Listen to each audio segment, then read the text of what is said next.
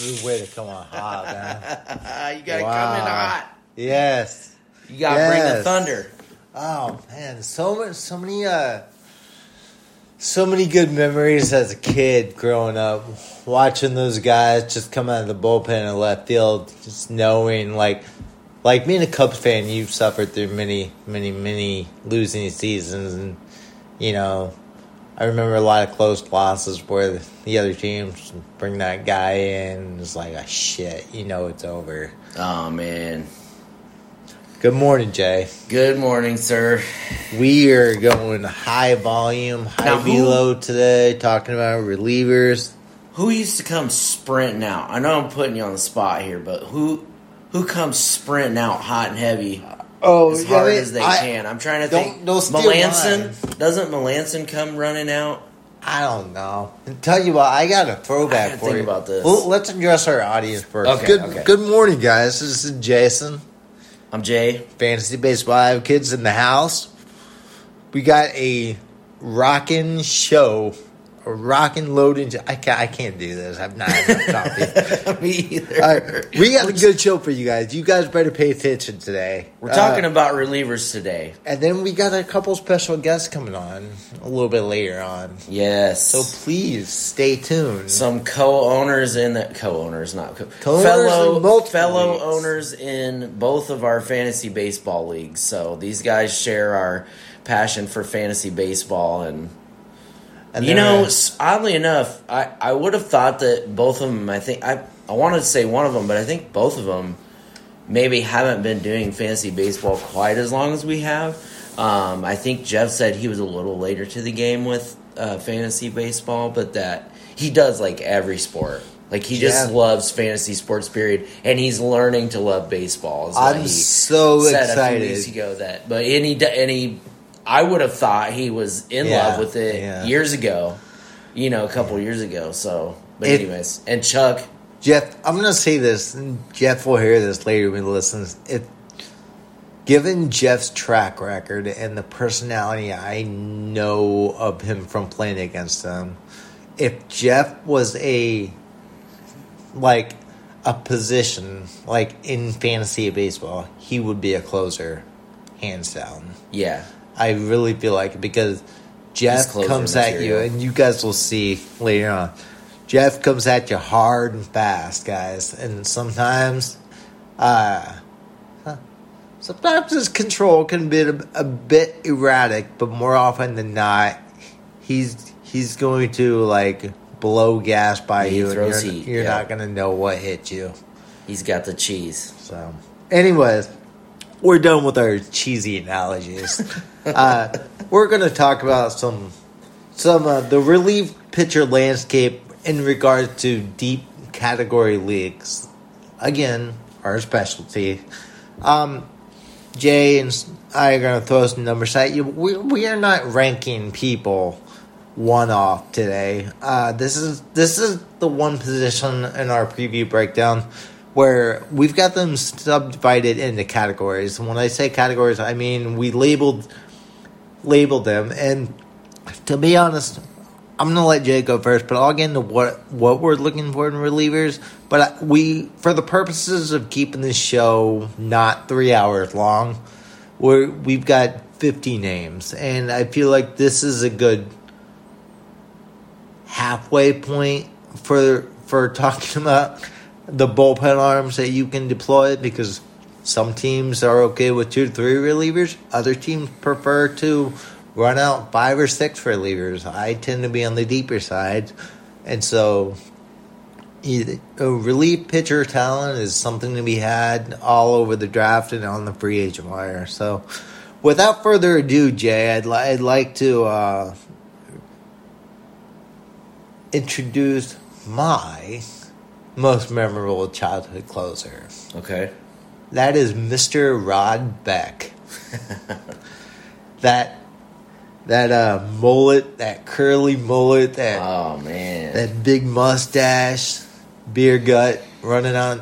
If Mr. Beck yourself is listening to this, I mean, I mean, no shame. You know, you rock that beer gut. he was ahead of his time. Oh man, So you Andrew Chafin is about the only guy I can think of right now that's got a mullet that even compares to something like that. How many teams did that guy close for? Cubs, That- Giants.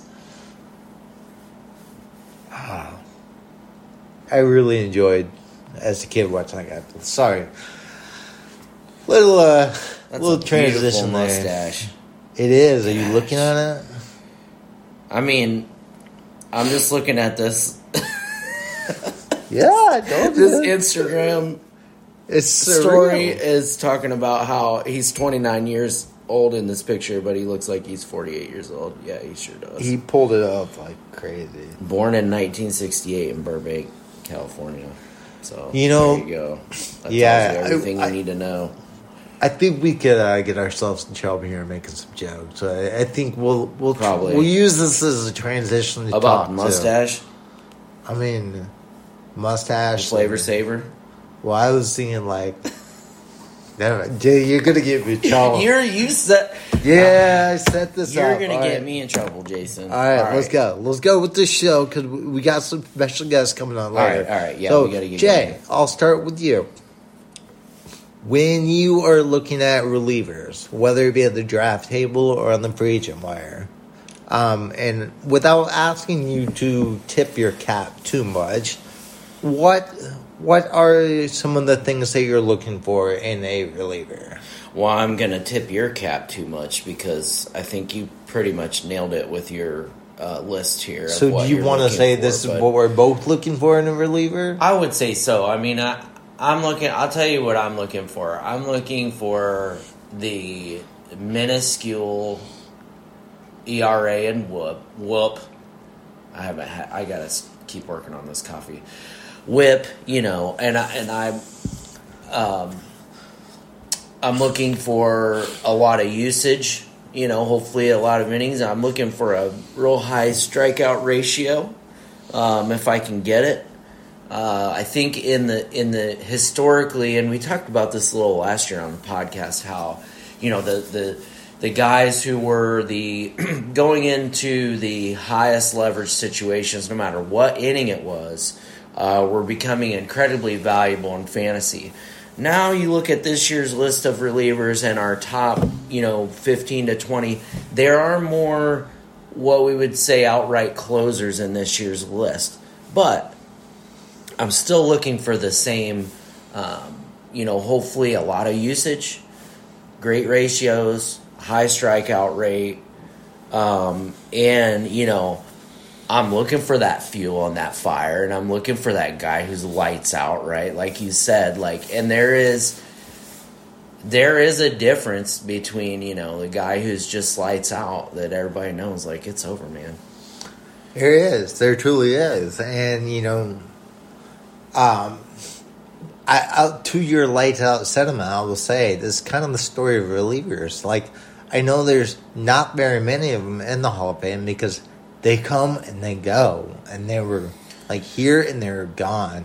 Just like, obviously in today's world there's more guys throwing 100 miles per hour right so there's more of that there's even more of the lights out mentality like um, you know can i speak to how someone did that in the 1970s and 1980s as well or 1990s whatever um, as well as i can the last couple decades in baseball no but I mean, it was similar, but now these guys are throwing 97 to 100 miles an hour. And we're going to talk about that a little bit with some of these guys on this we are, list. we are. And before we, one last thing I want to sneak in before I start talking about specifically what I'm looking for in reliever is you mentioned guys coming and throwing hundred. Like that's not nothing. That's huge. It's not nothing. I mean, you However- see what these teams However- do to get a collection of these guys, right? I mean, as many of those guys basically as you can get, you know. yes, but however, that's a double. I shouldn't transition like that. However, if you're throwing 100 miles per hour, you better have movement because flat 100 miles an hour, these hitters are going to knock that thing out of the park. It's true. We can talk long. about this a little bit with some of these You know, guys uh, and their fastball usage. You know who comes to mind with that? who? I know this is not a reliever, but Dylan Bundy.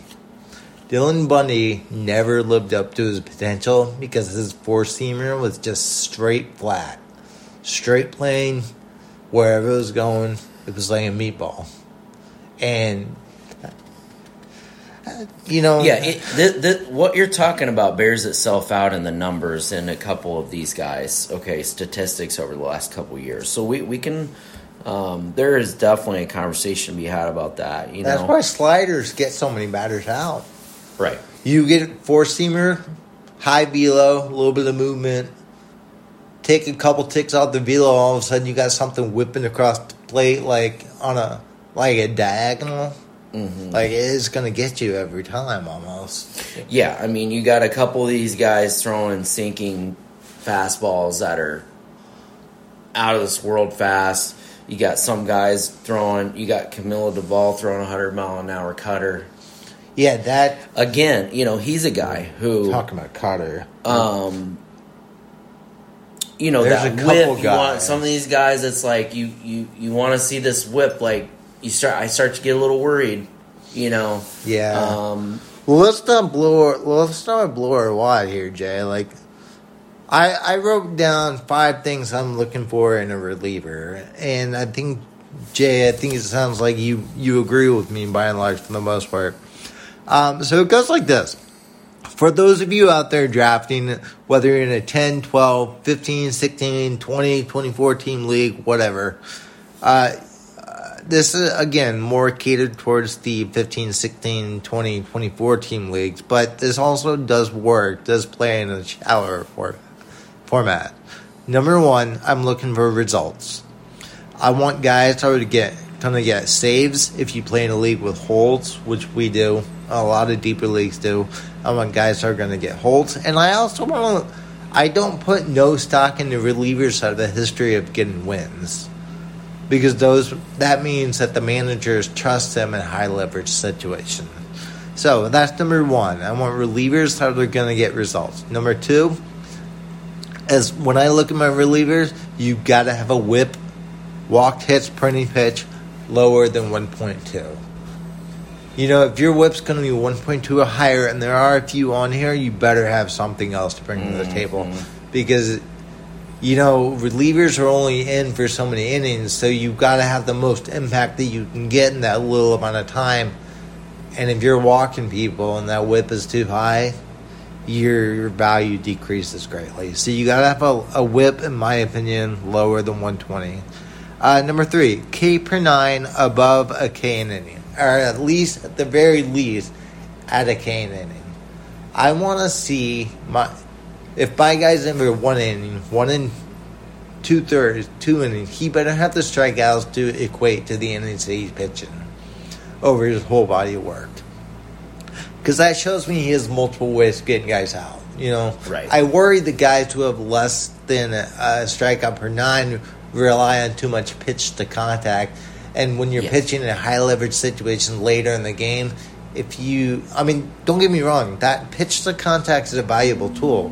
Getting Absolutely. those ground balls, having a high ground ball rate is a very important tool. Yeah, However, they just don't it- tend to stay in the highest of leverage Yes. rules. It's not a sustainable. Yes, sustainable. yes, because because you know in those situations if you're There are reliant, exceptions to that, yes, Yeah. there are. But if you're reliant on getting those grounders, and you don't have to the strikeout arsenal, then you're you know batters are going to recognize that, and you're not going to be successful. Uh, number four. I want relievers who pitch on good teams. This kind of ties into number one. Relievers who pitch on good teams, and it doesn't have to be the best teams in baseball, i.e., the Dodgers or the Braves or the Astros, uh, but just teams that are going to win over 80 games. So at least a team that you can reasonably project to go 500. So that way they have enough chance to get volume and results. And then finally, number five, I want relievers who are. I'm looking for a reliever every year, maybe a couple, because it takes a while to find out the one that I want. But depending on the league you play in, there's SP spots, there's RP spots, and there's P spots on your roster. If you've got your RPs and your Ps full of relievers, sometimes it helps to have a relief pitcher with starting pitcher eligibility who you know isn't a starter, but he might be throwing bulk innings and is a good chance to get a result. I like to have relief pitchers who have starting pitcher eligibility. So those are the five things that I'm mainly looking for in relievers. That being said, I had fun. I found 50 relievers that I would hold in high regard, and I'm sure that there's several others that belong in this list, but we don't have the time in the day to talk about over 100 relievers today. So I picked out 50 and just kind of broke them down into some groups. Uh, lockdown RP1, RP1 with results, and we'll go on and so forth. You know, there's some strikeout specialists, some whip specialists, and then your standard RP2s. The firemen. And, and the firemen, yeah. Right I tried to identify. Right the way I looked at this, Jay, ranking these, like, not ranking, but collecting these 50 names, I chose 50 names that, depending on how deep or shallow your bullpen was, I would feel at least satisfied with my first two RP spots. Yeah. yeah. So, in other words, some people may want some of these guys and they're RP three, four, five. I'm just trying to give you a solid baseline for at least your first two really pitcher spots with these 50 names. Yeah, yeah. In your shallow leagues, you can you can fill an entire bullpen with these names. In oh, your yeah, deeper yeah. leagues, you know the work goes on all year long. Uh, where you're looking for dependable relievers, high leverage relievers, and that changes. Obviously, that you know changes and ebbs and flows for each team, and, and people lose their jobs, and people get injured, and people what? you know all this stuff. So um, obviously, it's a con- continual work in, in progress. Your bullpen, especially in these deeper leagues. Yeah. Oh yeah. So, that being said, what do you think about this list I'm creating here, Jay? You want to kind of how do you want to attack this? You want to well, I know I mean, you have some stats written down. I have compiled 2022 and 2023 stats for most of the guys near the top of your list. So as we go through some of these names, I'm gonna I'm gonna pick apart some of these statistics a little bit and see what we can um, figure out about some of these guys if they meet these demands that you're looking for in a reliever. Because you know, one of the things that sticks out here is some of the guys at the top of this list, to be honest with you, like, you know, there's some glaring things there where, you know, some of these guys have way, way better ratios. Some of these guys have way better strikeout ratios than, than some of the other guys. So I'm gonna I'm gonna I know these aren't ranked in, in priority order for you, but I'm just gonna I'm gonna push back on you a little bit and see if you really think that you know. I like I'm gonna I'm gonna make you try to rank I them a little love bit because this. I love this. Thank you. You know what?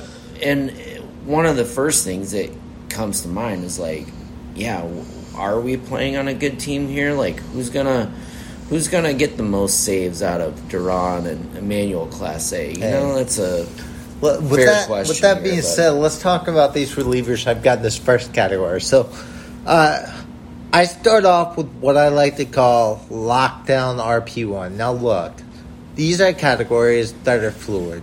Some relievers are going to fall out of this category, some relievers are going to work their way into this category. But when I say lockdown RP1, I'm talking about the guys that any format, even the shallowest format, these are the aces of your bullpen. Without hesitation, these are the pillars of the relief pitcher pool. Um, I'm not ranking them, you know, one off, so I will just say their name, but this is in no way, shape, or form uh, indicative of where I rank them amongst this grouping of players. It's just the players I have as lockdown RP1. So, Edwin Diaz, Jhoan Duran, Devin Williams, Emmanuel Clase, Pete Fairbanks, Josh Hader. That's my initial lockdown RP1. So Edwin Diaz, as we all know, uh, last year in the World Baseball Classic had the torn patellar tendon, I believe it was, the freak injury after, in the during the celebration, and um, you know basically didn't didn't pitch at all in, in 2023. I don't know, maybe there was a couple innings in September or something when he finally got healthy. But anyways, I think he essentially was did working not- his way back Yeah. from a minor Yeah. league. Uh, I'm not even sure if he got it. They, the, basically, the Mets were out of it, and they could have brought him back, but they chose not to. Right, so and the did good, not pitch. the- so the good news is he was basically healthy by the end of last season. He's had a full off season here. Um, anything else you want to say about this guy? I mean, I- what else is there to say? And if you go back to 2022, talk about minuscule. he's got one ERA of the, and he's whip. got one of the biggest contracts for relievers out there. So I mean, Right, I mean, there's based on money, money. right. I mean, if you want job security, this is Yeah. your guy, right? So Yeah. in 2022, he had a 1.31 ERA, a whip of 0.84, and There you go, right there. 118 strikeouts in 62 innings. That's what you Who want. Who cares about pays the an ERA? inning? The ERAs are flukish and team dependent, but that whip. Repeat that again. 0.84. 0.84 in And he had a 62 .84 innings. whip over how many innings? 62 innings. And how many strikeouts? 118. 118. So 60 strikeouts times an 2 inning. is 120. Yeah. He basically had an 18, 18 almost an Ks 18 per K per nine. That's insane. That's insane. yeah. Even for a reliever, said. that's, you know, Enough said. enough said. And that's what you want. That's why he's he's in this tier. Uh grouping. So Sorry. you've got uh, Duran next on your list. I know these aren't ranked, but just to look at his last couple years stats, okay. In 2022, he in 62 inning, 62.2 innings, he had a 1.86 ERA, a .98 WHIP. Pretty awesome. Uh, 89 strikeouts in 62 innings. So uh, in that year, he had eight saves and 18 holds. Last year in 2023, a 2.45 ERA, 1.14 whip, 84 strikeouts in 62 innings, 27 saves and only one hold. So pretty much only exclusively used in save situations in 2023. Um, Hold the fort though. This is what I want to say about Jhoan Duran. With Jhoan Duran, what amazes me the most, do you know that he throws 104 miles per hour? He had more over 100 mile per hour pitches. I, I don't have the stat in front of me. I was reading it the other day.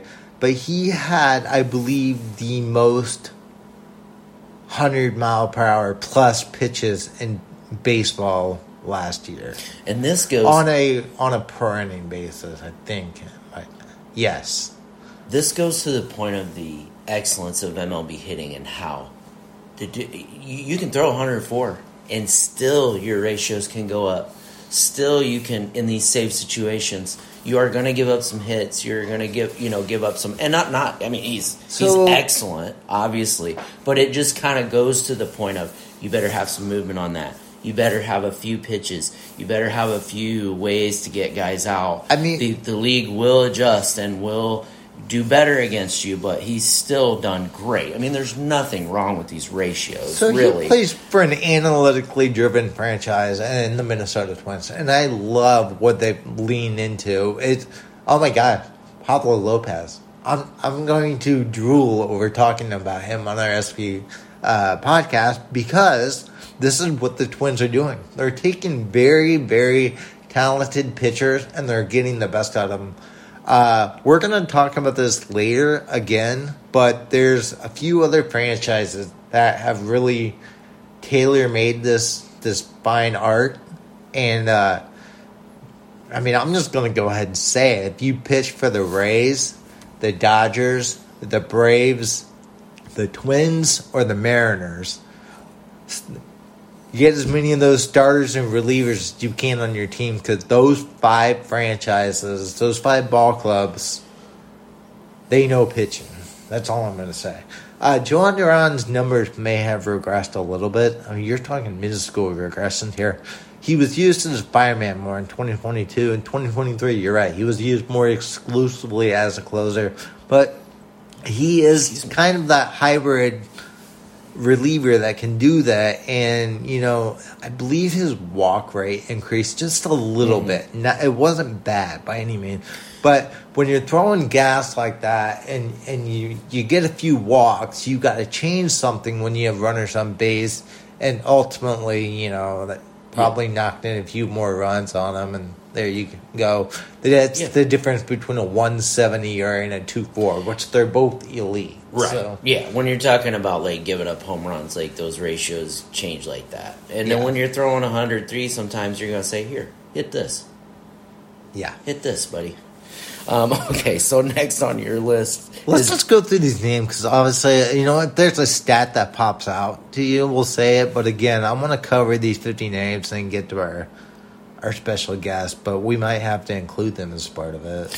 Devin Williams, talk about minuscule ERA in 2023. He had a 1.53 whip, 0.92, or I'm sorry, 1.53 ERA, 0.92 whip, 87 strikeouts in 58 innings, 36 saves and no holds. So exclusively a closer at this point, as we know throughout his career. He's kind of transitioned from the the second best guy in the bull bullpen to being just the outright you know closer in his in his bullpen so um, just the excellent ratios But yeah, no, I totally agree with you on that. You know, it'll be interesting to see if he stays with the Brewers now that they've traded Corbin Burnes. You know, if the Brewers are gonna unload him and some others, but he is definitely no matter where he goes, he is he is a lockdown RP one in my opinion. Uh,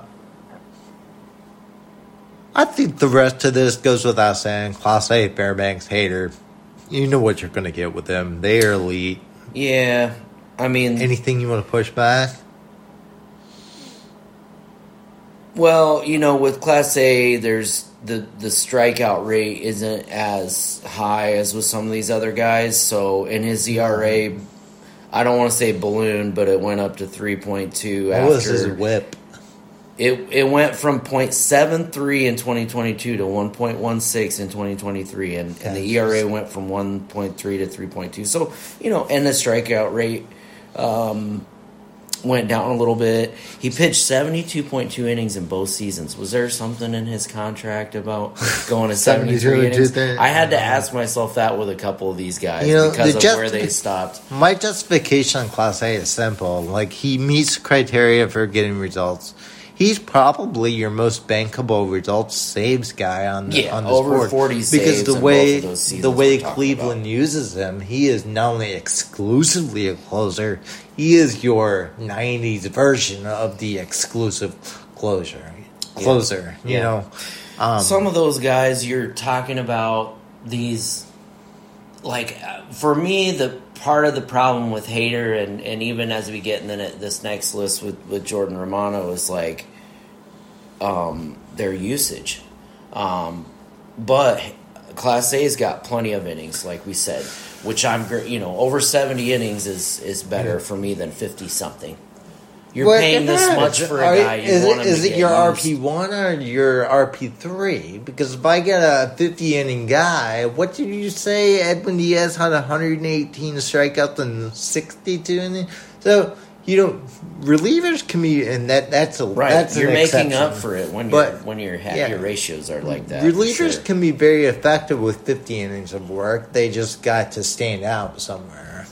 Sure. Um, but let's go down to this next list of players, this next group. So we have How about Hader's off year in 2022, where he had a ERA over five So and a there WHIP was- of 1.3? there was reports that he had a lot of personal issues going on at home. He also got traded.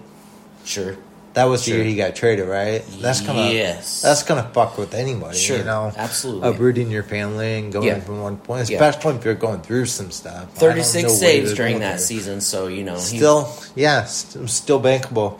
I actually think, um, and now that he's with Houston, Houston, I didn't include them in those five franchises that no pitching, but they're they're close. They're on that next grouping of of ball clubs that are good with their pitching, uh, but that's a close knit group of their management and their their coaches and the front office. They they work well together, so I have a feeling that Josh Hader is going to settle in right at home there, and I think you're going to see a major bounce back season from him. Not that we need to. Uh, next group of players, RP one with results. So these these also are pitchers that I would label as potential RP ones. Not potential. I would feel comfortable with these this group of players as my relief pitcher one in any format.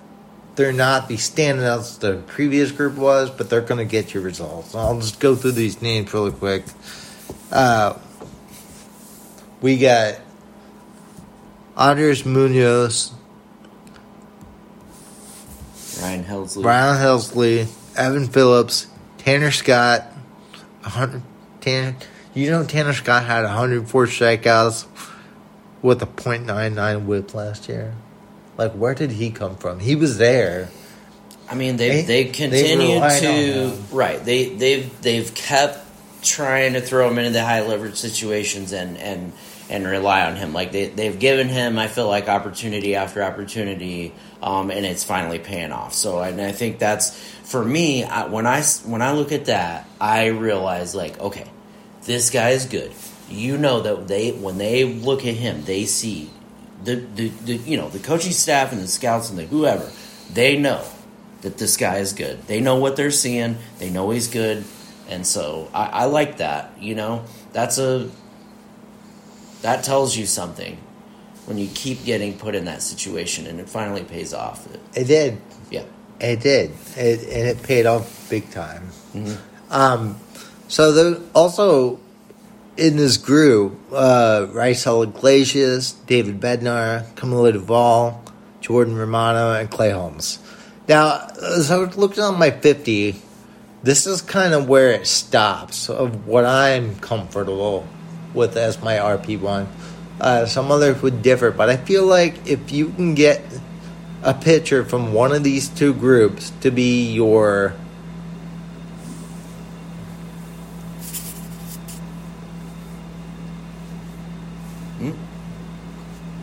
if you, if you can get a pitcher from one of these two groups as your RP one, then you are uh, then you're doing pretty good. So any anything about this uh, a lot. I don't know. There's a lot going on here. there is. Uh, you know, a couple of these guys have dealt with injuries. You got Munoz who.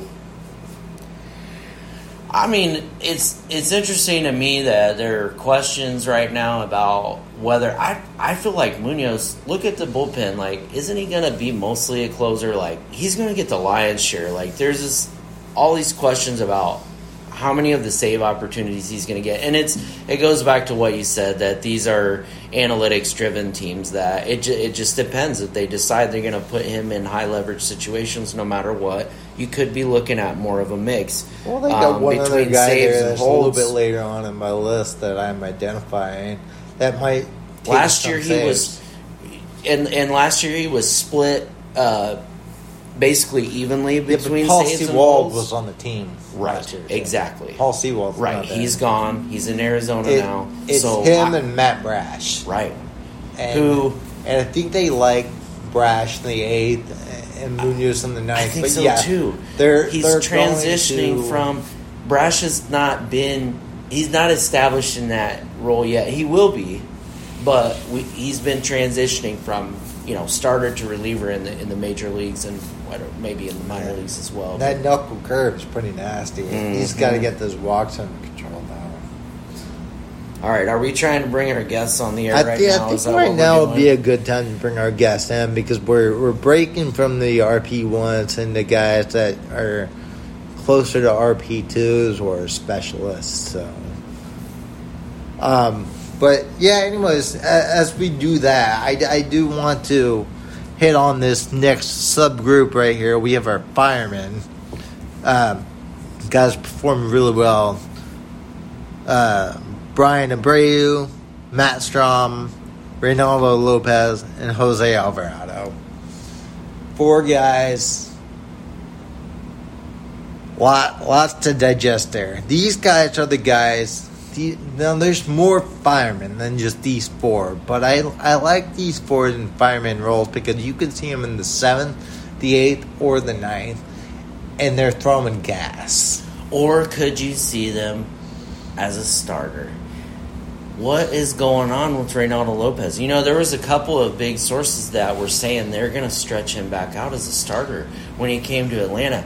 I think that's a mistake. I think he's finally got to where he could be so effective in this in this high leverage relief role. But they were talking about that. Now, what's changed? I don't know. I was trying to read the headlines like last night and today and see like what has changed between November and now because that's what they were talking about. I think it's probably a mistake. I think in in it, one of the things I looked at with him was, you know, as a starter a few years ago, which you know he's we know he's transitioned kind of over the last couple years from starter to reliever. He's he's done both in some of these seasons, but as a starter, his fastball average velocity in the 95s. In 2022, as a reliever, fastball average velocity 97.1. In 2023, it was 98.2. This guy throws freaking gas. Yeah, this is kind of And it- like what it- Blake Snell would do in the playoff back in that 2020 Right. COVID season when they were like, "Well, we'll just max you out for four innings, and we'll go to the bullpen." Because when when guys are able to just make shorter stints, then they can throw harder. Yeah, And he Um, is perplexing because like he's had brief periods of success as a starter and even been able to go six, seven innings in a game. I agree with you, Jay. But I he's think also gotten like I think Reynaldo Lopez well, needs so- to be mostly a bullpen arm, but Are we doing video or just calling them? I know that our viewers obviously can't see them on video Whatever you wanna do, We don't have me. the technological in the capabilities for this yet, but Let's just get these guys on. While we're getting them on, though, I want to say something. This is a statistic, and if they interrupt me, that's fine. we'll do. But did you know? do FaceTime video so that we so that you can tell who's talking? Yeah, that's fine. Hey, good morning. Look at this guy. Now wait, can we get? You guys seen it? What? Uh, whoa! I could a minute ago. Let me see here. I gotta get on. we're having some Oh, I technological I gotta get on difficulties FaceTime going here. on. Now you guys might not be able to see us because, well, Yeah, you might you might just see the top of my garage. we want the we want the listeners to be able to hear you guys. Got So it. I'm putting your, you know. Do And, you want to see us? I don't even know if I have my video on. Oh well, I mean, it doesn't matter. I mean, to us, it's like we probably know who's talking, but Yeah, but let's introduce you guys to our audience. So, without further ado, we got uh, Chuck and uh, Jeff. Hello. Howdy, Good morning, guys. guys. say hello to our viewers in Brussels, Belgium. No, I'm just kidding. I just, I just keep going back to that. Hey, you know? uh, guys, I was about to throw a random stat out there. Can you guys hear me okay? Yes. Awesome. Um, okay, so Jay and I just kind of went through relievers who we feel comfortable as our, like our RP one, and we we came to this little subgroup of firemen. Uh, and uh, one of the names in there was Reynaldo Lopez, and I've got a stat for you guys. Do you guys know who the uh, first off-season transaction was each of the last three years in all of Tell me it was baseball? Reynaldo Lopez. What that was this year. How about the previous two years? Any The guesses? First. Huh? I couldn't tell you. I'm busy winning basketball. I'm sorry. He's busy winning fantasy basketball Okay. at that point in the year. He's already Yeah, no, that's true. Because these transactions happen right around Halloween or a little after. So in 2022, the first major, we'll say major because minor league moves happen all the time.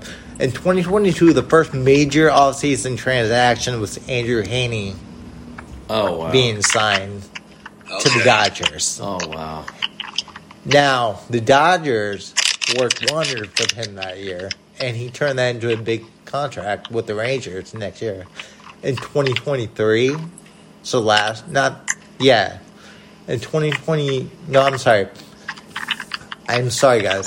So, Heaney got signed in the 2021 fall for his 2022 performance. So, the first offseason transaction in 2022 leading into 2023 was Zach Eflin.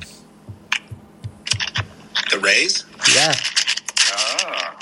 And so for this year, that first offseason transaction was Reynaldo Lopez to the Braves. It definitely says something. You know, the last couple years we've seen how, you know, let's call it quality starting pitching or, you know, um, your workhorses and your guys who can throw at least 150 innings. Those guys are extremely valuable in baseball right now. You see these guys making 10 to 20 million dollars a year. um, you know, the the better ones obviously it's even more, but yeah, those guys are extremely valuable in baseball, and there are only so many of them, right? You got to sign those guys. Like right now, you've got Jordan Montgomery is an example of, you know, is he a is he the, the very best, you know, starting pitcher in baseball? No, he's one of the free agents that's available right now, and somebody's gonna somebody's gonna make their team significantly better by signing him. Well, yeah, yeah. Hopefully, it's one of those teams that we talked about earlier, Jay. Like, what I'm going to say, Right. the reason I threw that stat at you utilize him the very best. not just like, oh my gosh, okay, so Andrew Heaney signed, great year. He was the first transaction. All right, Zach Cumberland signed, first transaction, great year. No, this is what I'm getting at. A few years ago when Heaney signed, he's who'd he sign with? It was the Dodgers. The Dodgers signed him so early in the offseason that they were able to have the whole offseason to work with him to change some things with his repertoire. Who signed Eflin? The Rays signed Eflin. The Rays had a whole offseason to work with his repertoire. Who signed Reynaldo Lopez? The Braves. The- These are the teams, again, the Braves, the Dodgers, the Rays, the Mariners, the Twins, to some respects, the Astros, that have a known track record of being able to take pitchers and like take take the good and really make it shine. Okay, Can I so chime in real quick, Jason? yeah, yeah, Yeah, please. please, do. Didn't they talk about stretching him out when they signed him? That's what They I just and said. they still are. That's what I just said, and I'm trying to figure. I've been trying to look for headlines, more recent ones, if if they're gonna do that. Can they successfully do that, Chuck? Uh, they could turn him into a like you were saying, um, like maybe like a two to three inning guy. You know, I agree. They've tried, and he's 100%. done that. Yeah, he's done that with the White Sox too. And he and like I said, he's had periods of success where he's been able to go out there and throw quality starts to But- throw six or seven innings. to Chuck's credit, I think Chuck got the hammer on the nail. If Renato Lopez for the Braves with that vaunted offense and their really deep pitching is throwing two to three innings, he's going to throw more often, which is going to lead to accumulating wins and and holds, you know, and mm-hmm. strikeouts and good ratios. I mean, right? Is that what we're going for? I mean, I hope that he doesn't win the fifth starter job and start starting every five days. it I think reminds that me. would- Of, it reminds me of Nick Pivetta towards the end of last year. Yeah. wow. You know, Yeah, I had him, that's a and good he like he didn't get the start, but man, when he came in, he was lights out. I agree with you. I feel like hit in the starting role as an outright starter. I just don't know if it's sustainable as a to be real successful. You know, Yeah. but in that middle role, yes. Absolutely. Hey, um, so guys, I don't want to bore you. You know, we asked you to come on air for a reason. We, you know, I know it's early and and uh, we're not all the early birds or have had enough coffee, but you guys made a major trade yesterday in in our uh, fantasy Premier League. And uh, I, I want to get you guys' take on how you're feeling the morning after making a move like that. Can can Well, we? I I would just like to thank you, Jason, because through you, all things are possible. I right? agree. This trade involved four players that I You think know- one belonged to Jason or Jason was pursuing. He also brought us together in the text thread when he made he Oh made an gosh. offer on Juan Soto wow. in a text thread with me and Jeff, and then Jeff texts me on the side and he's like, "Hey, what do you think about doing something around uh, Trout and Snell?" And I was like, hmm. And Diaz. Wow. Oh, you're That welcome, was my Stephanie. first offer. My first offer was straight um, Soto for Trout, Snell, Diaz. And then he needed to shape it after that. I just want to take a little bit of credit for making this possible by drafting Tim Anderson over Blake Snell in last year's draft. What a dumbass move that was. "Hey, Um, where have you been this off season?" He Where have I been? signed. I'm curious. oh, though. where, where Tim Anderson or me? Yeah, Tim Anderson. You Oh, Where me. you He's talking about me. Yeah. I've been. Oh man, I don't know. I've been are so you in the busy. lab like Dr. Dre? What's going on? Ki- kind of. I mean, not with baseball. I mean, I would love to say I've spent all this time like trying to figure out. Now I'm desperately trying to figure out how to get better in the Premier League because my rebuild is an absolute freaking shambles uh, because of all the decisions that were made So in 2023. But, Jay- I've been very busy. Um, I've been in school, working, family stuff. But I, I'm I'm trying to get back into this, trying to get my voice heard in the in the fantasy Premier League and the Forever League. But just got busy with life, really. I hear you. Ever since the playoffs started, really, it's been like this. I had like this mad dash. But that's that's the grind that we're all in. You know, Oh, we all totally. get families. Yeah, We're it all- just so happened to coincide with the playoffs where I got completely just not blindsided, but just I just got the floor wiped, or I just, you know, Luke just wiped the floor with me and then so I spent the first 2 weeks of the playoffs just getting my ass kicked and then finally was able to to uh, beat Daniel and, and get like one redeeming, you know, seventh place victory but it was it was brutal man it was one of the worst experiences like i gotta be honest with you um, and a Well, lot of it Jay- was my doing Jay, Jay, will- Jay, Jay, I'm sorry, I gotta interrupt you here. Go ahead. You know, Chuck and Jeff have this amazing trade to talk about, and Yes, all you yes. can talk about is how brutal the Hey, end of your year was. But on top of that, what's been going you on. have no pitching keepers, and I'm sitting here with Chris Sale, and like, give me a minuscule offer, and we've got a deal. we've done this before air. jason we've been down this road i can't give you my you know eighth round draft pick for chris sale i need that pick okay let's go back to these guys trade Have fun with chuck Kramer and Tyler Chuck, Wells. I thought your keepers were looking so good before this trade already. So my first thought with this trade was like not not that they didn't not that they're not awesome now Let, because let's they announce are. this trade. Let's announce Okay, the okay. trade. So Let's we're put the names listen. out there. So, hey Jeff, do you want to announce this? Sure, I'd be glad to. Okay. So, um, Bat Country gets the rights to Juan Soto, Noel Bay Marte, Brayan Bello, and Cade Horton. Now, he's an NA guy in our league, and uh, that's kind of cool too. We can get to that later. And then I received from Bat Country, and I'm 108 Stitches. Just call me Stitches. Trout. Um, so Mike Trout, Blake Snell, Edwin Diaz, and Tyler Black, another NA guy. So it was a big blockbuster trade there. There's a lot of names. There's eight names There- there. there is. There's- came from you. There's a I lot to digest.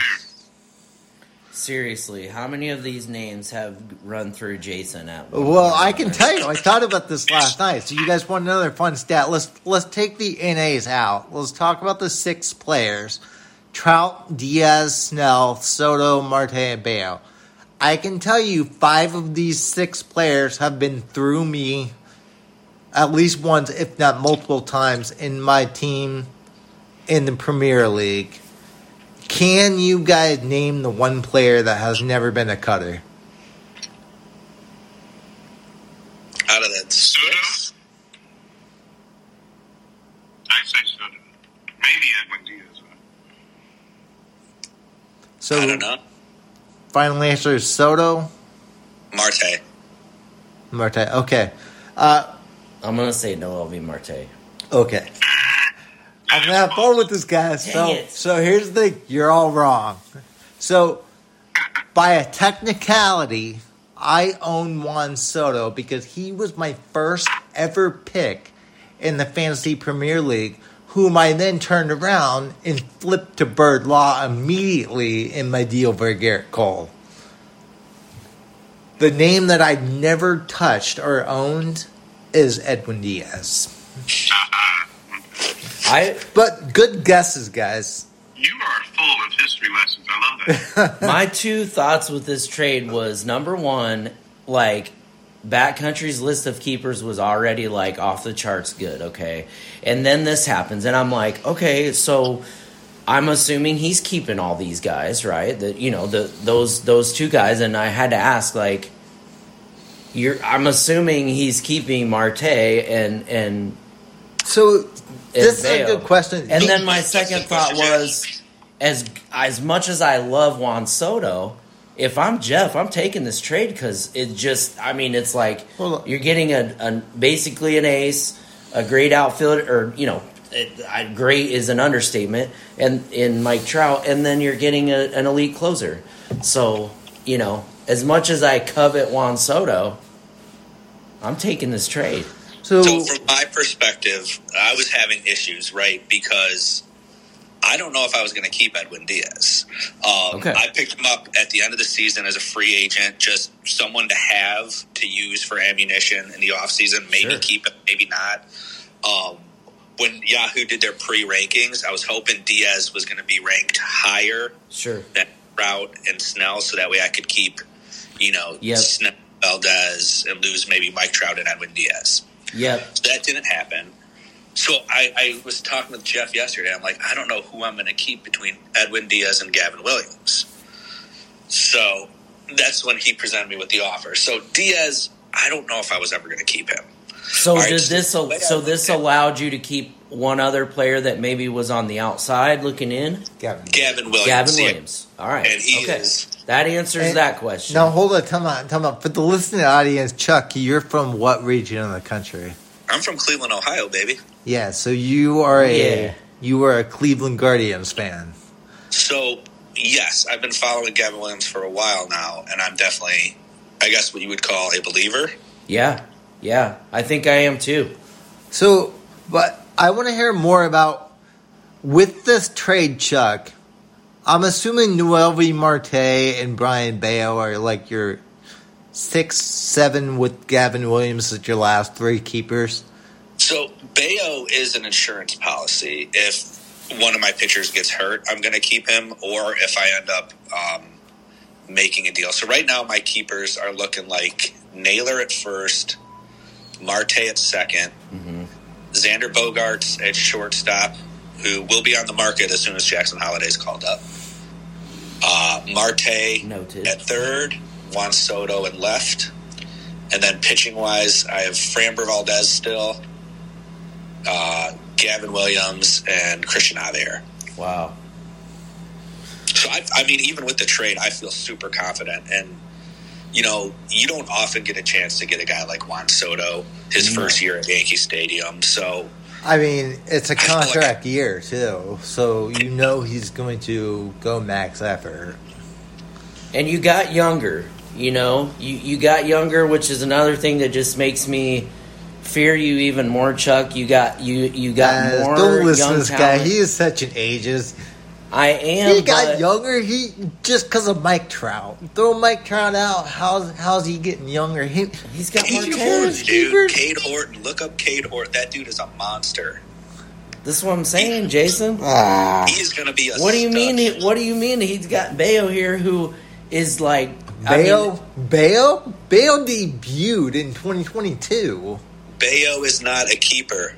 I know. He's trying to But- say he's trying to argue on air that you got younger th- with the trading. You did, you did. You traded Trout away, but It's yeah, Jeff, this is no slight to you. Don't worry, you're not going to be father time with this deal. Okay, you still got youth on your side.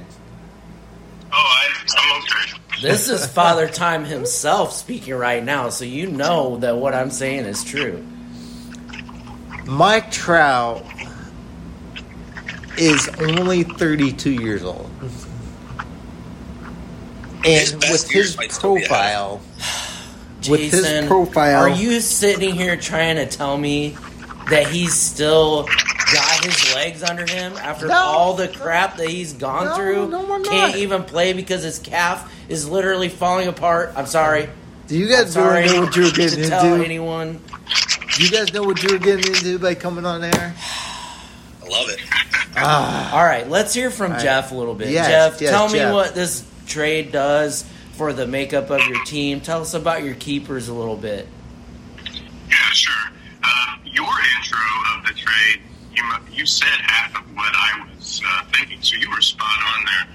But uh, I was not sitting easy with some of the maneuvers I had made um, to get myself into the point I was yesterday, which was uh, weak picks, and those are still weak. But my keepers were also weak. I had a back end keeper problem and um, I, I actually was getting ready to throw some egg on my face and because of that Bello trade with Jason. I had realized I wanted Tanner Scott instead of Bello as my last keeper, and I was just getting ready to say I just gave up three spots in the first round for no reason. But then I was able to start to think. Jason got us together, and I was trying to see how I could pivot out of all of this mess. In my opinion, it was a mess. Um, and I was able to recap um, value out of the Noelvi Marte, Marte trade that I made three years ago with Jason to move back in the draft. So that was part of something. And then I got to use the Bello part after all. So I felt better about that.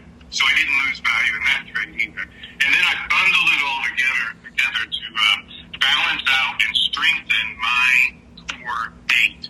And I think I did that in a big way. If you look down my keepers roster now that I posted last night, it's strong. And Jay, you mentioned it. I, I think it's strong anyway. It makes me have a chance to.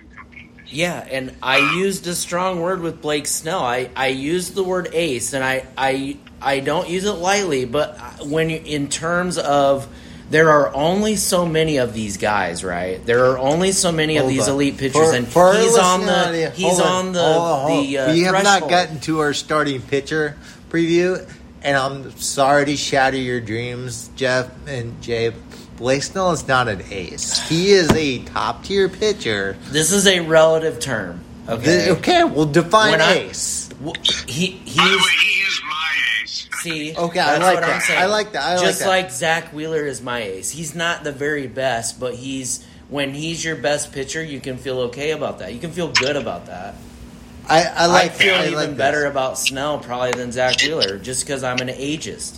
Can I ask Jason a question?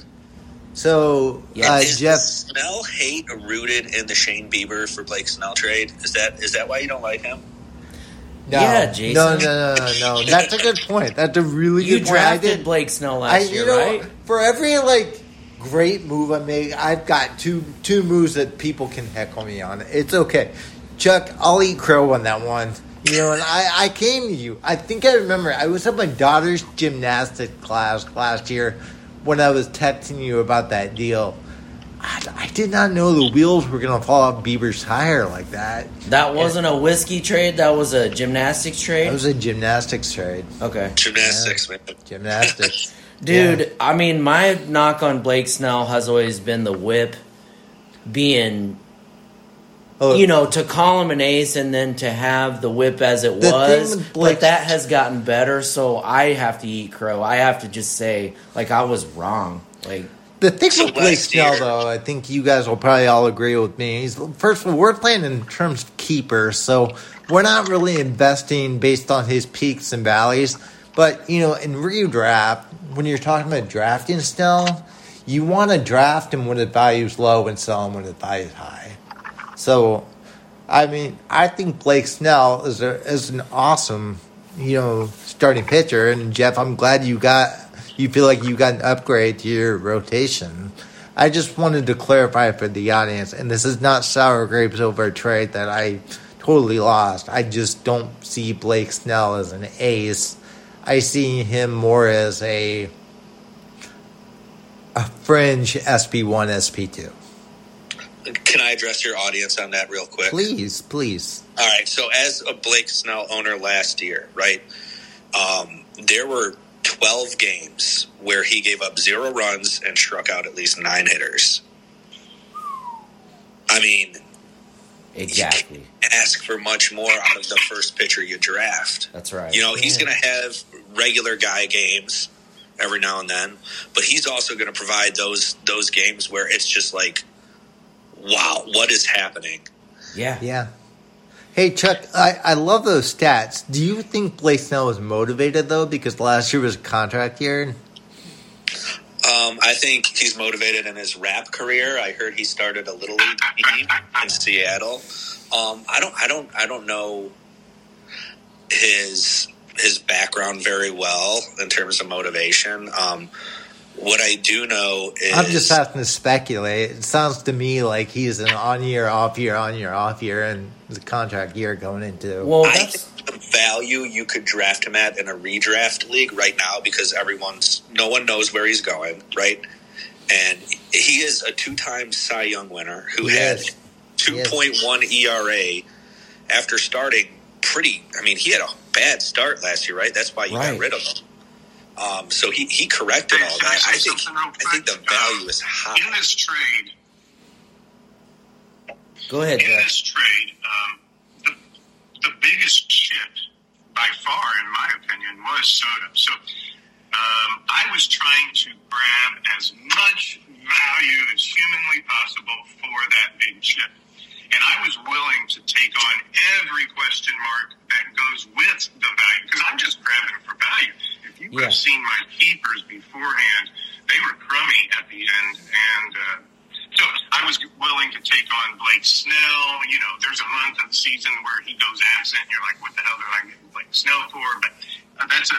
And then Edwin Diaz coming off of the injury, the Achilles. So I had to take on every question mark. They and are all the value Hey, I look, look, wherever look, the value came from. we're, we're we're splitting hairs here. The the thing, my my take on this is you guys both did great. This really is. I agree. You don't see a lot of these trades, but this is a win win trade for both teams. And um, yeah, I, And I will say, that, driving this podcast, it's it's our it's my job to be a contrarian and to split hairs. Blake Snell is a very polarizing player. I've been on both ends with him. I just now I'm like a more of a believer. I used to be way. I used to be out on the outside with Blake Snell to the extreme. Like I was like, I will never draft this guy. But I am. I have come around in a big way. My And worry with him is he's going to get a mega contract on a team that does not develop or coach their pitching well, and you're going to see the bad side of Blake Snell that you don't. Well, see. that's a that's a that's a valid theory. That I think that's that's very valid. I will say too that Bello is one of the few players. Speaking of value, he's one of the few remaining like starting pitchers that are out there that a team like myself might be looking for as my eighth keeper. I hear you, Jay. Okay, there's a short list. It and it's like him, Why didn't you come talking Jordan to me? Montgomery. I had Bello. You know, and I, You know, I you, you you are about one of this the other earlier in teams. you I'm easier to trade with, Jason. Right, exactly. Ah, all right. Hey, uh, there's one more thing I do want to say about this trade. Um, all the players we talked about, there's one player who I feel like is the biggest steal of this trade, and I don't think it swings it one way or the other. But Jeff, I think you acquiring Edwin Diaz is may turn out to be the biggest steal from this trade because you know how soon we forget how great he was in 2022 and I really do feel like like we alluded to earlier before you guys came on he is a lockdown relief pitcher. Um, and so for all the question marks that I'm giving you your way with Snell you're answering that with Edwin Diaz so I just want to I want to compliment you on that Yeah, well, I appreciate that. And um, going out and getting a big time closer like that uh, allows me to play different ways. I can now have the ability to control the saves category against any given, given opponent. And if I want to add a back end saves guy like Estevez or Finnegan, a Lang or whatever, Yeah. I, I I can supplement it and not supplement it depending on who I'm playing. So I can control that category a little bit better. And it gives me more playing ideas of how to beat my opponent. It gives me more options. as well as the strikeout category. When you have a reliever that throws as many strikeouts as a starter, it gives you a leg up in that category as well. Yeah, whip two. Whip, exactly. So what do you guys got going on this morning? Can I answer that one? Yeah, Yeah. go for it. Well, I, I've got a monster kids games schedule today, up to five games, What? starting starting at 9 a.m. in a town not here so soon. I have to get off this, the air, but Oh my and then it ends at 9 p.m. up in your neck of the woods in Westfield Wow. for soccer. So basketball, basketball, soccer, soccer, basketball. Wow. Uh, I have three kids, and one of them, if she wins, she goes to the championship game, and that's at noon. And then I have a son that plays basketball at one, and then a son that plays soccer uh, at two and seven p.m. And uh, so, yeah, it's going to be a busy sports day. I love sports, so I'm good with all of that, and that's my family time for the day. I'm glad. Absolutely. I'm glad you're telling us this, Jeff. I, I hope that you have a wonderful day. It sounds like a lot, uh, but that that's just the life of having kids and family. You know, uh, congratulations, Jeff. Though you just being a proud dad. That that's so awesome. That is awesome. Well, thank you. Yes, and Chuck, you're you're an aspiring father too, aren't you? yeah. You you ready for this shit? No. You I'm gonna have a nice little Saturday. Maybe go to Home Depot. I don't know. I don't know. Bit crazy. Ooh. Hey, that's a reference from what movie? Old school, right? Old school. Yeah. Just, just get that Yeah. credit card from Home Depot, and I don't know, maybe that's where you open that big line of credit and just Oh God. just get everything you want. Is No, this don't. show sponsored by Home Depot? I I hope we hope. No, no, to we are at the point. This soon, show but- is sponsored no, by not. Vagisil at this point. So, all right, we're we're working our way towards Home Depot, Jack. I got you. Yeah, we'll get there. Um, you guys, I'm gonna give you guys free form. You you guys are amazing listeners to our show regularly, and we so appreciate not only competing against you guys, but you guys following our podcast. Is there anything on air that you guys want to discuss or talk about, or any questions that you guys Well, have? I thought I got the invite to come on today because more than once I claimed I was your number one fan. Is that why? Well, absolutely. And I think that buys you more airtime beyond today um, throughout 2024. And we've I've always said that I want more like regular contributions from all the owners in this league, and then branching out into the other league as well. Um, so yes, I I hope this is the first of many appearances by both of you guys. We uh, appreciate the opportunity from the Fantasy Baseball Advocates. You guys are running a great show. I enjoy listening and learning. Uh, you guys give me a lot of good information. You do all that extra digging for us, and then I just take your ideas from there. And run we we we talked about this earlier that Jeff, you're like a little bit newer to fantasy baseball, and in the beginning of you joining our league, I would not have thought that because you were just like all in, Oh, and you were talking so much smack, which you which you told us was that you were intentionally doing and Yeah. adding to your game. Because we you know little did I know that you were a seasoned fantasy sports veteran, but not necessarily baseball. But man, you came in guns a blazing, Jeff, and I- you changed. that's You set our league on fire i- in in a similar way that Jason did, just with your own flair. But but you, I feel like you set our league on fire to the way that Jason did with all of his trades and transactions. Well, I apologize if I stepped on any toes on the way. There were Dude, I Don't- thought it was don't great, apologize. Jeff. This We- is Jeff. This is my. That was my introduction to you. Like that's how I got to know you. And I thought I would have thought that you were just the biggest smack talker in the world. Yeah, but Jay- and I loved it. And I thought it was great for our league because just in general, like we have a lot of established owners, we have a lot of longtime owners, and it, it gets a little stale after a while. It's like an old married couple, you know. It's like that we had like the seven year itch, and then we brought Jason and Jeff in, and and Chuck and everybody else, and it's just completely revitalized our league. I mean, this is a good. Uh, th- these are some good points you're making, Jay. Not points to be forgotten, but I also want to say, Jeff, I, I did introduce you to our audience before you guys were even on air. I basically said that you know what, if you were a you are a fantasy baseball position player, you would be a closer, hands down. Ah, 'Cause you- you Hey, just- Why don't you ask Electric. about that bird law? Uh, that, that's a good question. But yeah, that's a good. I mean, you can be a bit erratic at times, but most of the time Right, yeah. you're throwing gas, and, and nobody It's- before anyone knows what's It's going on. controlled chaos. It's what do we call that? Yeah. Organized chaos. Hey, and I loved your point there. I just wanted to add spice to the league. Uh, I think it makes it better. You Um, absolutely did so, that. So it's all in fun every single time. I also want to say something I haven't said before. Chuck, the first year I was in the league, I I took over this dog shit team. It's the worst roster I've ever seen. What what name was it? What was the name again? I don't remember Hoosier or something.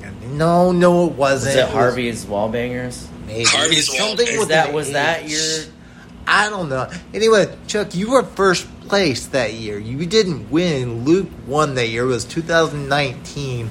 But I remember seeing you, and you were fir- like first place by a lot. And I, I thought, like, whoa, this league's. I mean, first of all, this dog shit roster's like insane. And you were sitting up there at the top. And so, but before I ever got to know you, I was like, oh, Crashed and burned. Man, like this guy, this guy knows what he's doing. I saw. I don't remember who was on your roster.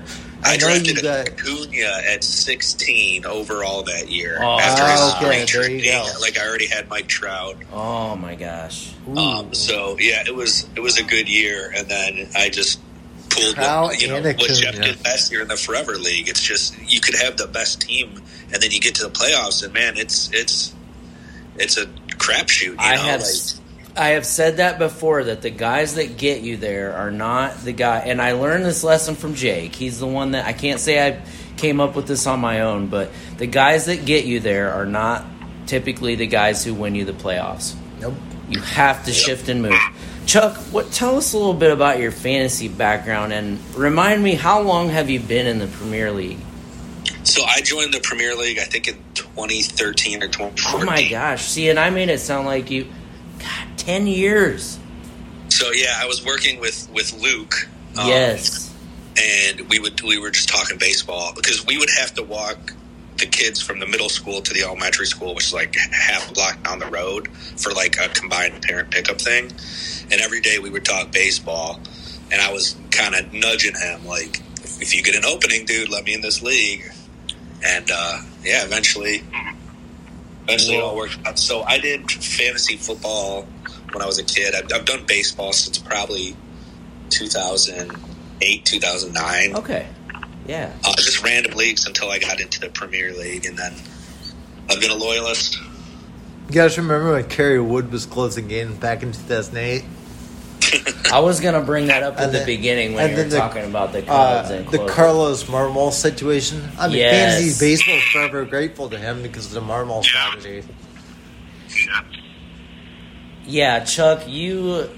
Uh, Kosuke Fukudome. Oh, Remember him? You know, it yes. is hard to get that Marmol strategy to actually work. I mean, to get it in play and running. I've done. I've tried a few years. It worked for me back in 2010. You can't do it anymore.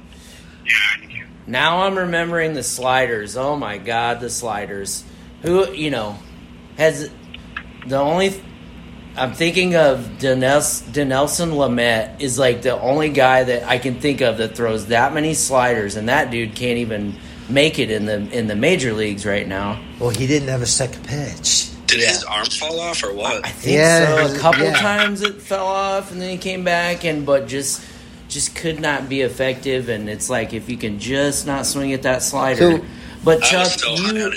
Chuck, you're you are the you are like the brainchild of this league. You have made more smart moves than, and I mean, I I, I gotta. There's there's plenty of other names I can mention there, but you have just continued to get, if it was possible, better and better in this league. And I just, I, you know, I feel like I've been copying Jason's moves for the last couple years. I feel like I need to start copying your moves a little bit. more. Moneyball, baby. Just try to moneyball it. You know, like think of like the big picture. extracting value. That's what I Yeah. was gonna say. That is what you have continued to do. Like with all of your trades, it just seems like you just keep getting better and better. Oh. Yeah, like even with the Juan Soto deal yesterday, there was a point where I was like, I'm not going to do. it. I even texted Jeff. Jeff, I was like, nope. And um, when I was thinking about it, like, if I do make the move for Juan Soto, like, let's say I am out of it come July, like there is that option of trading him for extreme value. Like he's going to be extremely valuable at some point in July. Sure, So I think so. you so. always got to think of the next move before you make the Yeah, first you move. know that's what I was going to do if I didn't trade him. Yeah. They, the, guys, So, this, guys, real quick, I need to go. So I, I just want to say thank you for the opportunity. thank you for coming on. And um, I am. Thanks. And one more thing, Chuck is still should be all of our heroes because he won both the Forever League and Oh, the my- Premier League in the same year. That's I mean, right. It get Thanks for acknowledging that. You won a few side pots that year too, didn't you? Oh my gosh! Yeah. Yeah. And you That took was- all that money and went to Home Depot. It sounds like and spent it all on home Nice little improvement. Saturday. You keep it, guys. Keep it up, guys. I'm out of here. Bye. See you, Jeff. Bye, Hey, Jeff. Oh my Uh, gosh! Yeah. It's just us and Chuck. We've been Chuck has been um we've been talking to him for a long time about and it's I'm so glad you brought up how long you've been in the league because it, it's just I feel like me getting to know you has been such a slow process that Yeah, I had forgotten that you'd been in our league that long. I was gonna think it was like five years, ten years. Yeah, it's it's crazy to think about. Like, it doesn't feel like it's been that long, but I feel like with fantasy, like sometimes it takes a while for those relationships to develop. You know, like Sure. At some point we're just dudes like messaging each other about random trades. Hey, that, that's an everyday thing. Yes, we are. Hey, Chuck, I want to steal a little bit of your airtime here. So, like, you know, this we picked relievers this week for a reason because you know we're going to start with the Bast outfield our next podcast. So there's going to be a lot of preparation for that, and then subsequently starting pitching. Um, we hit down. I I I like identified Jay as well as identified fifty relievers. Now we talked about different formats, different strategies, um, but we're gonna continue this RP podcast and finish it on like a combo like RP and just the start of like outfield.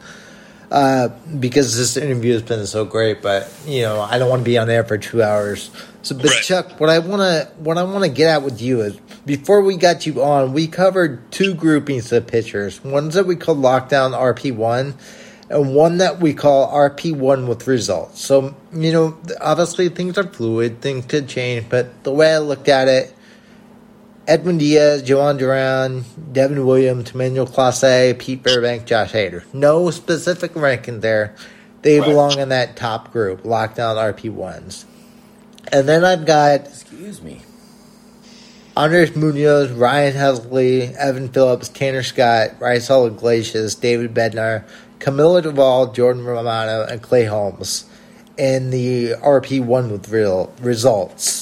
So basically, I would feel comfortable with any of those guys uh, as my relief pitcher one in any format. Really, I want to throw this question back at you. Would you feel the same way? And if so, like, also, second question, how many of these guys would you want? So I think I think at the top I'd have Hader right now, uh, just because him going to the Astros is super exciting. Um, That's a hot take. I love that. and in Clase, he scares as a Guardians fan. He scares me. I agree there. 100%. He's he's been he's been slipping a little, Yeah. and that Is there someone that's going to take his volume away, though? Anyone that's no going no to take his his job? volume be there, but his his sink. I think he throws like a his big thing when he came up was he threw uh, a 98 mile per hour splitter along with a 102 mile an hour fastball. Mhm. I think his velocity has been down, and I think he's lost movement on those pitches. Yeah. That's the scary thing. I'm so glad you said that, Chuck. It, it's we. I keep hammering it in. It's not about. It's not always not about velocity. It's about you know how much break is, is on these pitches. You know because that's why Dylan Money flamed out. Like um, he was able to throw heat, but it was on a flat plane. Like it was a meatball. You saw it coming. There was no movement. And I brought up the jump in, in Clase's numbers in his uh, peripheral stats. And the fact that his strikeout rate is not nearly as high as these other guys. It's he's he's throwing one K an inning, which is great, Yeah, but it's Awesome. not Edwin Diaz oh. doubles that, you Right. know. Until Cleveland gets a guy that I'm worried is going to take his job, though, I'm not ready to take him out of that group. Sure. I mean, I He's just hundred percent exclusively a closer, you know. but what happens when they deal him to the Dodgers? Like, let's okay, let's play devil's imagination. advocate. Yeah, let's do it. Guardians are out of contention in July. They deal him to the Dodgers. Is he going to be the closer? Is he going to be a setup guy? It doesn't matter, and I'm glad you said that. He goes to the Dodgers. In my opinion, his value increases because that's one of the five teams that I said knows how to do stuff with pitchers. So fine, give give Clase an art. Now, if you're in not in a holds league, then yeah, his value dropped big time. But in holds league for the Dodgers, sure. I mean, his he was never the his ratios have been getting worse. His strikeouts aren't desirable, but they're not bad. They're they're adequate. If he went to the Dodgers in that deal, his holds would go up. They would probably fix whatever's going on with him, which I have a feeling he's just had too much of a workload over the last three years. So Oh, he yeah, reduces innings from seventy two, which Jay Jay said earlier. So fun, so funny. He had seventy two and two thirds inning like two years in a row. I'd say if he goes to the Dodgers and they reduce his workload to 55, 60 innings, they're going to be 55, 60 innings packed with holds and better ratios. Terry. Francona would send them out when they were down two one in the ninth, like on the road, or like it was just he was he made some questionable calls with Clase, like sending him out a lot of times when he didn't really need to. Yeah, I don't. It, it it is. It's a weird situation. Like, and I said like, I wonder if like he had like if he went over seventy three innings, was he going to get some kind of bonus?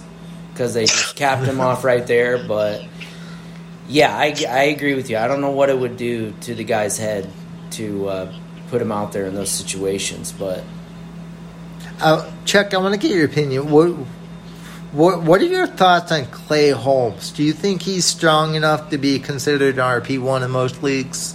So I have a little emotional tie to to Clay Holmes um, back Uh. before he was good.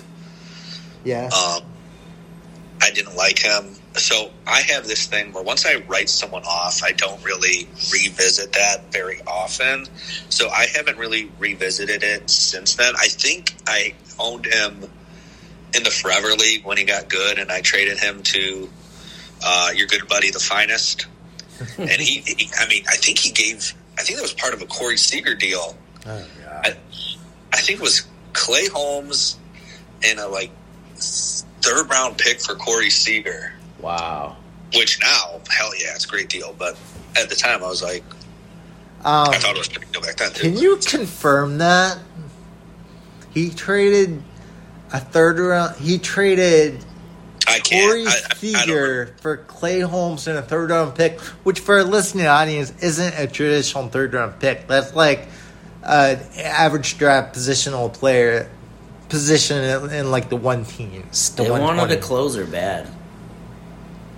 He traded Well, Seager for that. his ERA and whip. I mean, his ERA might have been like 0.9, Yeah, and his yeah. whip was like 0.5. Yeah. This was probably two or three years ago, um, and it was.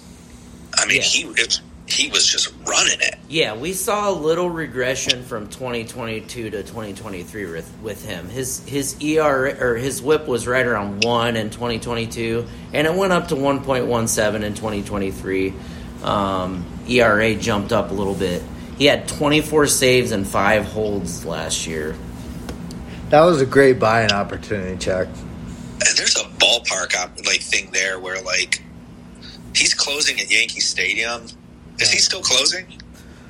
Yeah, he's listed. If you look at roster resource, he's listed as your closer, and I don't think there's anybody else there that's going to take that job from him. And he didn't do bad last year. He did good. Um, looking at Jay's stats here, uh, he's thrown. He doesn't have the workload concerns that you got a guy like Clase. He's thrown 63 and two thirds and 63 innings back to back years. His whips are less than 1.2, which, as I said, what what a goal is. Um, and he's got a little over a strikeout per inning. So he, I feel like he's got a solid floor. Yeah. I mean, do you trust him? Would you? Would you That's what him I'm saying. He's. I'm glad you asked that. He is the last reliever I would trust to be my relie- my my best relief pitcher. to get results. Yeah, he's Yeah. on your last Ag- name. he's the again- last again, name on your these second names- group.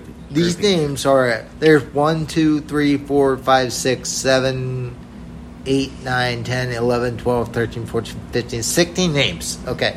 Out of 16 names of all of baseball, there's only 16 names that I would feel comfortable and adequate as my relief pitcher one. Now, I'd say I wouldn't be excited, but I would be comfortable with Clay Holmes being that 16th guy. Well, yeah. I mean, who's seven? Who's seventeen? Who's eighteen? So that Oh, gets yeah. into That his gets into, fireman category of Well, I would go to RP two. You're looking at guys like, uh, oh god, Oh, yeah, okay, Kenley Jansen, Ryan Pressly, Paul Sewald, Adbert Alzolay. Let me ask you this: When it comes to Clay Holmes, right? And he, Yeah. So you have an option of, of drafting him, or you have an option of drafting a starting center fielder, say. Um, and like for me, my immediate thought would be get the starting center fielder and just punt saves. I think a lot of it depends on your team needs and where you're at in the draft table. Like, can you get a guy like, uh, let's say, Jarren Duran or Jung Hoo Lee, or you know, to a guy that is probably being ranked. Well, I shouldn't say Jung Hoo Lee is. That's going to be an interesting one for a different show, but but he's uh, just coming over, and not a lot of people know about him. But like, let's say Jarren Duran, he's ranked way too low. I think he's got a chance of a breakout season, but you can get him later in the draft. But no, Chuck, to answer your question, I wouldn't be gunning to draft Clay Holmes. He would just have to fall to me, and I would have to have a need for Yeah. one. So I think I feel like I would just be like at that point I would be like, you know what, I'm going to I mean, I would probably rank. Later.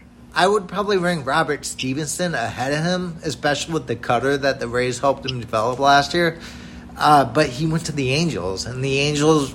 I mean, he's the Angels aren't going to get as many. I, the other thing that's holding Clay Holmes up for me is I feel like the Yankees are going to get a lot more wins this year, and so I, I do think that he's going to have thirty plus saves if he stays in that job.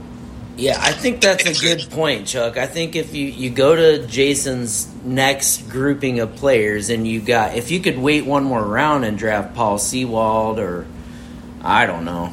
I, I guess I would say See, you're saying I Alzolay. don't know. It's, it's getting to that point. It's getting to that to point. where you're like, I gotta have an RP one by now. So I think, Chuck, would you agree with me if we all three of us concluded to say we've talked about a lot of relievers here? You better have your first relief pitcher by the time Clay Holmes comes up, yeah, yeah. because if you don't, he's probably your last chance. You may as well just maybe punt it at. No, If, if if you're stuck with Clay Holmes, there's this website. I forget. I think it's called like the Closer Report, and it kind of shows you the guys who like might fall out of contention as closers, um, and and who the top guys who would pl- replace him are. Have you guys ever followed that site?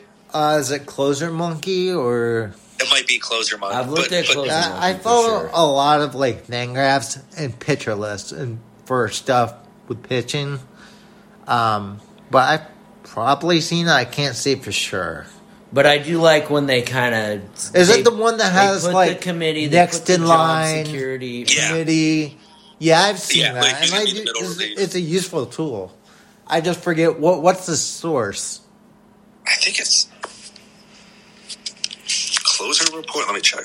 There's a couple of them. There, there's a couple of them. Um, did you? Did you? Yeah. I was gonna say, why are we checking this? We really probably should wrap this show up. Um, going an hour and a half. Man, this is gonna be fun. I mean, you read your whole list of RPs with results. Did you well- read your RP two list? No, I didn't. I think we should get to that in a, a next Closer podcast. That- yeah, yeah, Do yeah. we need a whole nother good tool. podcast about relievers. No, no, crap, no, no, dude. no. No, we need to wrap this up and then start outfield. That's what we'll end up doing, or something like that. All right. But I mean, let's not let's not take the shine away from this podcast. You know, our listener audience got to know Chuck and then Jeff, and you know, this has been great having you on, Chuck. We really Yeah, appreciate time. it. Thanks for having me. Yeah, no problem. Uh, best. I hope you have a good weekend. Enjoy the rest of your fatherless days. It's it- it's a joy. Trust me. It, it, being a being a dad, I, I would not want it taken away from me for the world. But there's a lot of stress coming your way, man. It's worth it. That's Yep. what we just have to say. Yeah. All right, Chuck. Totally We're gonna with it. sign off. You want to sign off with us? Yeah, sounds good. All right. So this is Jason I'm Jay. and our special guest. This is Chuck. Thanks for listening, guys. See ya. Be well.